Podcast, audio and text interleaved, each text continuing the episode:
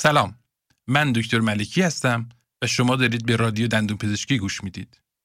ما توی رادیو دندون پزشکی به چالش‌ها و موضوعات مدیریتی حوزه دندون پزشکی سرک می‌کشیم و سعی می‌کنیم مفاهیم مدیریتی رو با مثال‌های عینی و قابل لمس در اختیار دندون پزشکای عزیز قرار بدیم. توی فصل اول این پادکست میریم سراغ دندون پزشکای تازه فارغ التحصیل و به سوالات شایع سال‌های اول فعالیت حرفه‌ای این گروه جواب میدیم. توی اپیزود قبلی گفتیم که یکی از وظایف اصلی مدیر استخدام و بکارگیری نیروهاست و در مورد روند استخدام و جذب نیروها مفصل صحبت کردیم.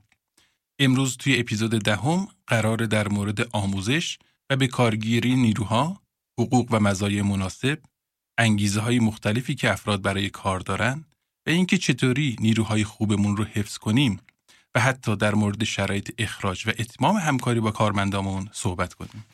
نیرویی که جذب کردیم برای اینکه بتونه کارهاشو مستقل و به تنهایی انجام بده نیاز به آموزش داره. مقدار این آموزش بر اساس اینکه ایشون قبلا سابقه کار مرتبط داشته یا نه فرق میکنه. و خب اگه نیروی آموزش دیده و دارای سابقه کار جذب کرده باشیم، انرژی و زمانی که باید برای آموزش بذاریم طبیعتاً کمتره. فرض کنیم یه نیروی تازه کار رو جذب کردیم و می‌خوایم برای دستیاری آموزشش بدیم. میدونیم که خیلی از ریزه‌کاری‌ها و فوتوفن‌های کار دستیاری به مرور زمان و با تجربه به دست میاد و انتظار نداریم یه دستیار بعد از دو هفته یا یک ماه آموزش اندازه یه دستیار ده ساله کار بلد باشه. برای همین آموزش‌های لازم برای یه دستیار رو من به دو گروه تقسیم می‌کنم. یک، آموزش‌های ضروری برای شروع به کار. دو، آموزش‌های تکمیلی و حین کار.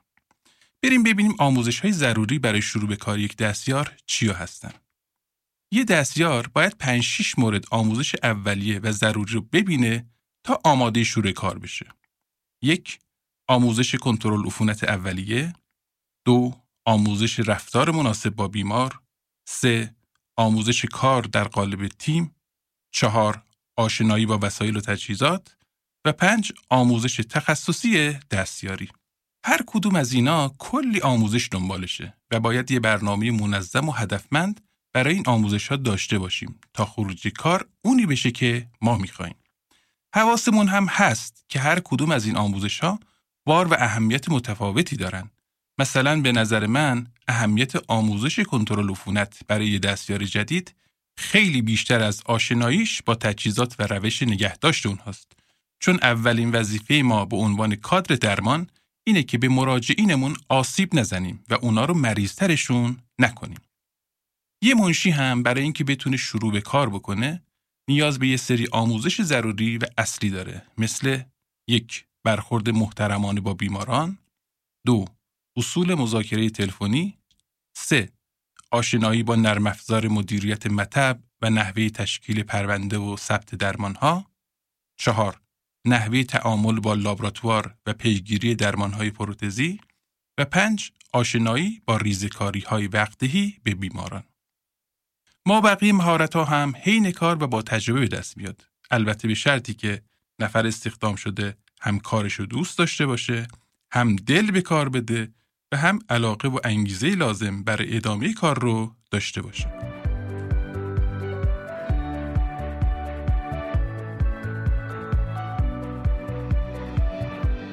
تا اینجای کار نیروی جدید رو استخدام کردیم و آموزشش دادیم و برای ما فقط هزینه به همراه داشته. حالا نوبتشه که عملکردش رو ارزیابی کنیم و ببینیم آیا با معیارها و خواسته‌های ما همخوانی داره یا نه و چه ملاکی برای ارزیابی بهتر از اون متر و معیاری که تو فصل قبل بهش اشاره کردیم، یعنی شرح شغل و شرایط احراز شغل.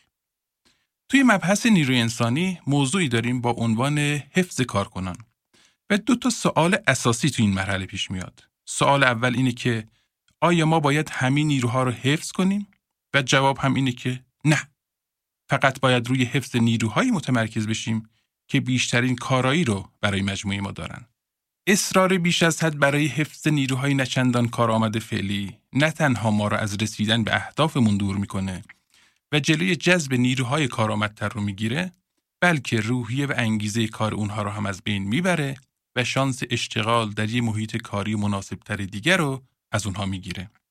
سوال دوم اینه که چیکار کنیم تا نیروهای مؤثرمون با ما بمونن و با انگیزه به کارشون ادامه بدن. و تازه میرسیم به بحث شیرین جبران خدمت.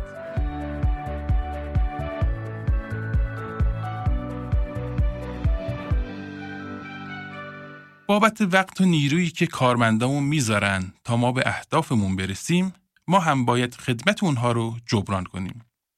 این جبران خدمت علاوه بر حقوق و دستمزد و حداقل‌های قانونی مثل بیمه و مرخصی، شامل پاداش و پرداخت‌های انگیزشی هم میشه. حقوق و دستمزد و حداقل‌های قانونی همونایی هستن که توی قانون کار مشخص میشن و هر سال وزارت کار یه حداقل حقوقی رو برای شاغلین تعریف میکنه که این باید کف پرداختی ما به کارمندامون باشه و اینها پرداختی‌های ثابت ماهانه هستن. ولی پاداش و پرداخت‌های انگیزشی رو میشه در قالب کارانه دید که باید متناسب با عملکرد و کارایی افراد باشه و خب عدد ثابتی هم نیست و بسته به درآمد مطب و رضایت ما از عملکرد افراد میتونه بالاتر یا پایین‌تر باشه. این نظام جبران خدمت باید سه تا هدف مهم رو تأمین کنه، یعنی منصفانه باشه، رقابت پذیر باشه و بتونه ایجاد انگیزه کنه. بریم ببینیم منظور از این سه تا ویژگی چیه. یک، جبران خدمت باید منصفانه باشه. افراد حقوق و مزایای خودشون رو همیشه با سه گروه مقایسه میکنن و انتظار دارن دریافتیشون در مقایسه با این سه گروه عادلانه باشه. اول، افرادی که تو همون سازمان همون شغل رو بر عهده دارن، مثل دو تا دستیار. دوم، افرادی که توی همون سازمان شغل دیگه‌ای توی همون سطح و لول دارن، مثل دستیار و منشی. و سوم، افرادی که همون شغل رو توی سازمان مشابه دارن، مثل منشی یا دستیار مطب روبرویی.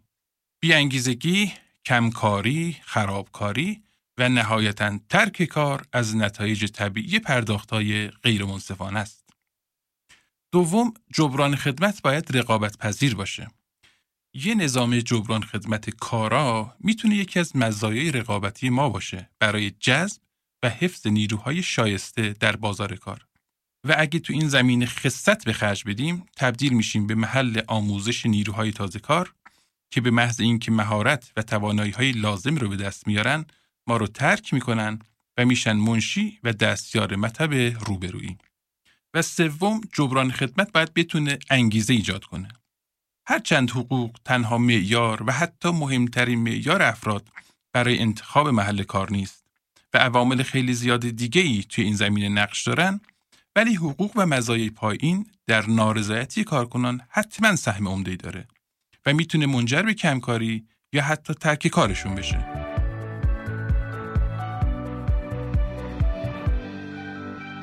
دو تا تئوری خیلی مهم انگیزشی هست که استفاده از اونها توی محیط کار میتونه به حفظ نیروهای کارآمدمون کمک کنه. اولیش تئوری سلسله مراتب نیازهای مازلوه و دومیش تئوری دو عاملی هرزبرگ. اول ببینیم مازلو چی میگه. ابراهام مازلو نیازهای انسان رو توی پنج گروه اصلی قرار داده و در قالب یک هرم طراحیش کرده که با یه جستجوی ساده توی اینترنت به راحتی میشه پیداش کرد و ما هم توی صفحه اینستاگراممون گذاشتیمش. هرم مازلو شامل این نیاز هاست. یک، نیازهای فیزیولوژیک مثل نیاز به آب، غذا و پوشاک. دو، نیازهای ایمنی و امنیت مثل امنیت شغلی و ایمنی محیط کار. سه، نیازهای اجتماعی مثل تعلق به یک گروه و تعامل با دیگران. چهار، نیازهای احترام مثل نیاز به قدرشناسی. و پنج، نیازهای خودشکوفایی مثل نیاز به موفقیت و ارتقای شغلی. مازلو معتقد بود نیازهای ارضا نشده محرک رفتار انسانها هستند و مردم طوری رفتار میکنن که بتونن نیازهای خودشون رو تأمین کنن و این نیازها مرحله به مرحله خودشون رو نشون میدن، به این صورت که اول نیازهای فیزیولوژیک و امنیت باید تأمین بشن تا بعد بشه به سایر نیازها مثل تعلق، احترام و خودشکوفایی هم فکر کرد. هرچند بعدها آلدرفر یه اصلاحیه برای این هرم تعریف کرد و توی تئوری خودش گفت ممکنه در هر زمان یک یا چند نیاز محرک رفتار ما باشن و ما ممکنه همزمان به دنبال تأمین چند نیاز خودمون باشیم و اینکه نیازهای ارضا شده تأثیر انگیزشی خودشون رو از دست نمیدن و اگه نیازهای رد بالاتر تأمین نشن میل به ارضای نیازهای رد پایین‌تر شدیدتر میشه. هرزبرگ توی تئوری دو عاملی خودش نیازهای انسان رو به دو دسته تقسیم میکنه: عوامل بهداشتی و عوامل انگیزشی. و کل حرفش شاید این باشه که حذف عوامل نارضایتی کارکنان از محیط کار لزوماً منجر به رضایت اونها نمیشه و نهایتاً باعث میشه که اونها ناراضی نباشن. توی این تئوری عوامل بهداشتی با محیط کار و زمینه شغل در ارتباطن، مثل حقوق و دستمزد، امنیت شغلی، رابطه با مدیران و همکاران و مقررات سازمانی. ولی عوامل انگیزشی روی خود کار و محتوای شغلی تاکید دارن، مثل ماهیت کار، حس موفقیت شغلی، قدردانی مدیران، مسئولیت و فرصت رشد و ارتقا. در کل حرف هرزبرگ اینه که برای کسب رضایت کارکنان تمرکز بر محیط کار و زمینه شغلی لازمه ولی کافی نیست و باید روی ماهیت و محتوای شغل هم کار کنیم تا بتونیم کارمندای راضی و وفاداری داشته باشیم. حالا از این تئوری ها در عمل چه استفاده می کنیم؟ یک، حواسمون به تأمین نیازهای اولیه کارکنانمون باشه و دیگه زیر حداقل حقوق پرداختی نداشته باشیم. دو، فکر نکنیم اگه حقوق مناسبی پرداخت بکنیم میتونیم هر جور دلمون خواست با کارکنانمون رفتار کنیم. سه، اگه احترامی که نیروهامون میخوان از ما نگیرن میرن سراغ یه کار دیگه، حتی اگه حقوق کمتری بگیرن. چهار، لازم نیست برای راضی نگه داشتن نیروهامون فقط حقوق اونها رو ببریم بالا. راه‌های ارزونتر و بهتر دیگه‌ای هم هست، مثل دادن استقلال عمل به اونها و مشارکت دادنشون توی تصمیم گیری ها. پنج، اکثر افراد دنبال شغل با معنا و مهم می‌گردند. این معنا، ارزش و اهمیت رو ما باید براشون ایجاد کنیم. و شش، اگه روی تأمین نیازهای رد بالاتر مثل احترام و ارتقای شغلی کار نکنیم، مجبور میشیم روی نیازهای رد پایین‌تر تمرکز کنیم و این معنیش هزینه مالی بالاتره. توی کار ما شاید خیلی نشه روی ارتقای شغلی دستیار و منشی مانور داد، ولی توی مراحل سوم و چهارم هرم مازلو، یعنی ایجاد حس تعلق و احترام و قدرشناسی، جا برای کار خیلی زیاده. پیشنهاد میکنم برگردین به اپیزود قبلی و قسمت طراحی مجدد شغل رو یه بار دیگه هم گوش بدین.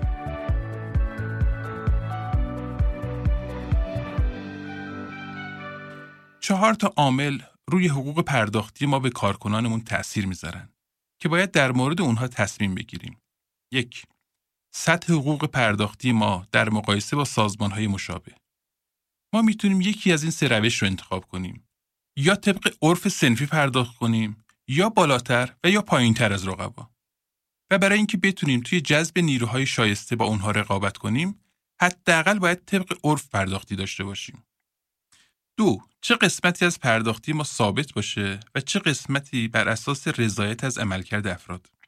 به نظر من حداقل حقوق ابلاغی وزارت کار باید به عنوان پرداختی ثابت ما باشه و پاداشی رو هم باید در قالب کارانه در نظر بگیریم که بر اساس عملکرد افراد بهشون پرداخت میشه. سوم، توی بحث کارانه چه بخشی رو به صورت انفرادی پرداخت میکنیم و چه بخشی رو به صورت گروهی. خیلی از شرکت‌های بزرگ معتقدن پاداش رو باید به گروه داد، نه به فرد. ولی تو سیستم درمانی و مطب من پاداش فردی رو خیلی موثرتر دیدم تا پاداش گروهی، که حالا به موقعش تجربه خودم رو هم در این زمینه میگم. و چهارم، سهم پرداخت‌های مالی و مزایای غیر نقدی در سبد جبران خدمت چقدر باشه. به نظر من پرداخت‌های مالی در قالب تشویق و کارانه رو خیلی از کارکنان یا فراموش میکنن یا بعد از مدتی جزء وظایف ما میدونن. ولی پاداش‌های غیر نقدی مثل بلیت سفر همراه با خانواده یا سبد کالا رو به این راحتی نمیشه نادیده گرفت. هرچند توی پرداخت‌های نقدی دست افراد برای خرج کردن بازتره و اونو بیشتر ترجیحش میدن. دو تا عامل در تعیین سطح حقوق پرداختی هر کسب و کاری نقش اساسی داره. یک، توانایی سازمان برای پرداخت. دو، هدفگیری سازمان برای رقابت در بازار کار. برخی سازمان‌ها توانایی پرداخت حقوق و مزایای بالا به افراد شایسته رو ندارن و توی بازار کار برای جذب بهترین‌ها عقب می‌افتن. از طرفی هم برخی سازمان‌ها به این نتیجه رسیدن که اگه افراد شایسته تر رو جذب کنن و حقوق بالاتری هم بدن، در نهایت برندن و راحت به اهدافشون میرسن. مدیرعامل یکی از بزرگترین شرکت‌های جهان گفته که ما پنج نفر رو استخدام می‌کنیم که اندازه ده نفر برامون کار می‌کنن، ولی حقوق هشت نفر رو بهشون میدیم و این یعنی یه رابطه برد برد.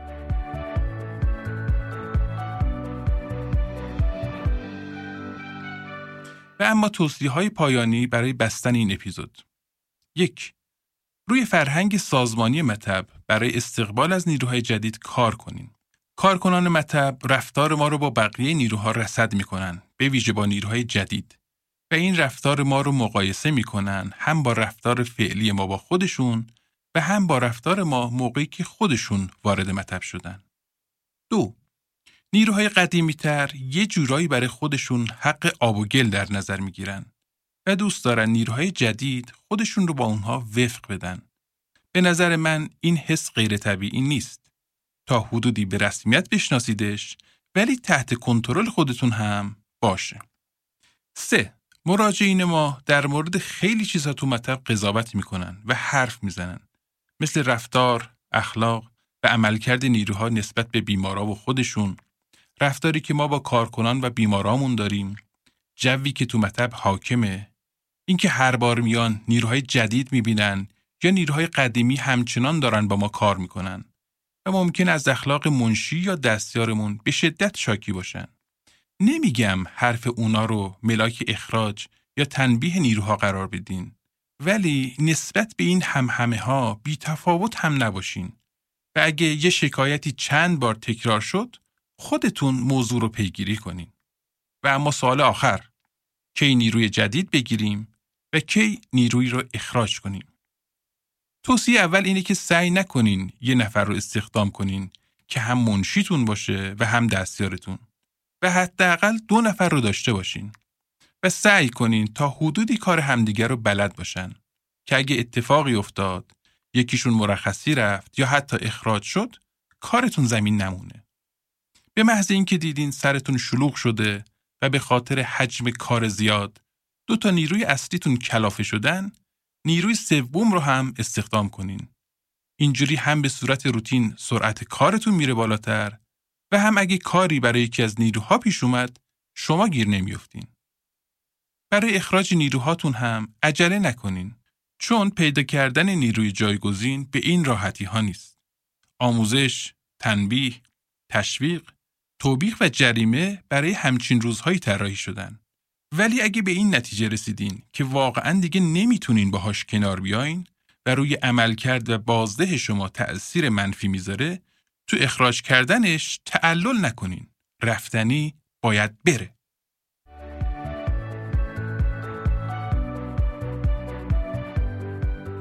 رادیو دندون پزشکی رو میتونید از پادگیرهای مختلفی مثل کست باکس، اسپاتیفای، گوگل پادکست، ریکر، استیچر و انکر گوش بدین و ما هر ده روز یک بار اپیزود جدید رو بارگذاری میکنیم. اگه مطالب ارائه شده براتون مفیده، به ما گوش بدید و ما رو به سایر دوستان و همکاران هم معرفی کنید و کمک کنید که پادکست بیشتر شنیده بشه. به صفحه اینستاگرام ما هم به آدرس رادیو دندون پزشکی سر بزنید و با هشتگ فارسی رادیو دندون پزشکی ما رو دنبال کنید تا هم محتواهای تکمیلی رو اونجا ببینید و هم با نظرات سایر دوستان آشنا بشید. این کامنت ها و نظرات به غنی‌تر شدن محتوای نهایی حتما کمک میکنه و یه گنجینه ناب از تجربیات همکارای مختلف رو در اختیار همکارای جوان‌تر قرار میده.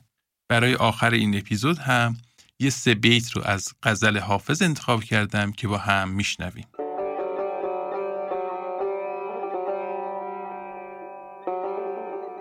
واعظان کین جلوه بر محراب و منبر میکنند، چون به خلوت میروند آن کار دیگر می کنند. مشکلی دارم ز دانشمند مجلس باز پرس، توبه فرمایان چرا خود توبه کمتر می کنند؟ گویا باور نمی دارند روز داوری، این همه قلب و دغل در کار داور می کنند. حق نگهدارتون.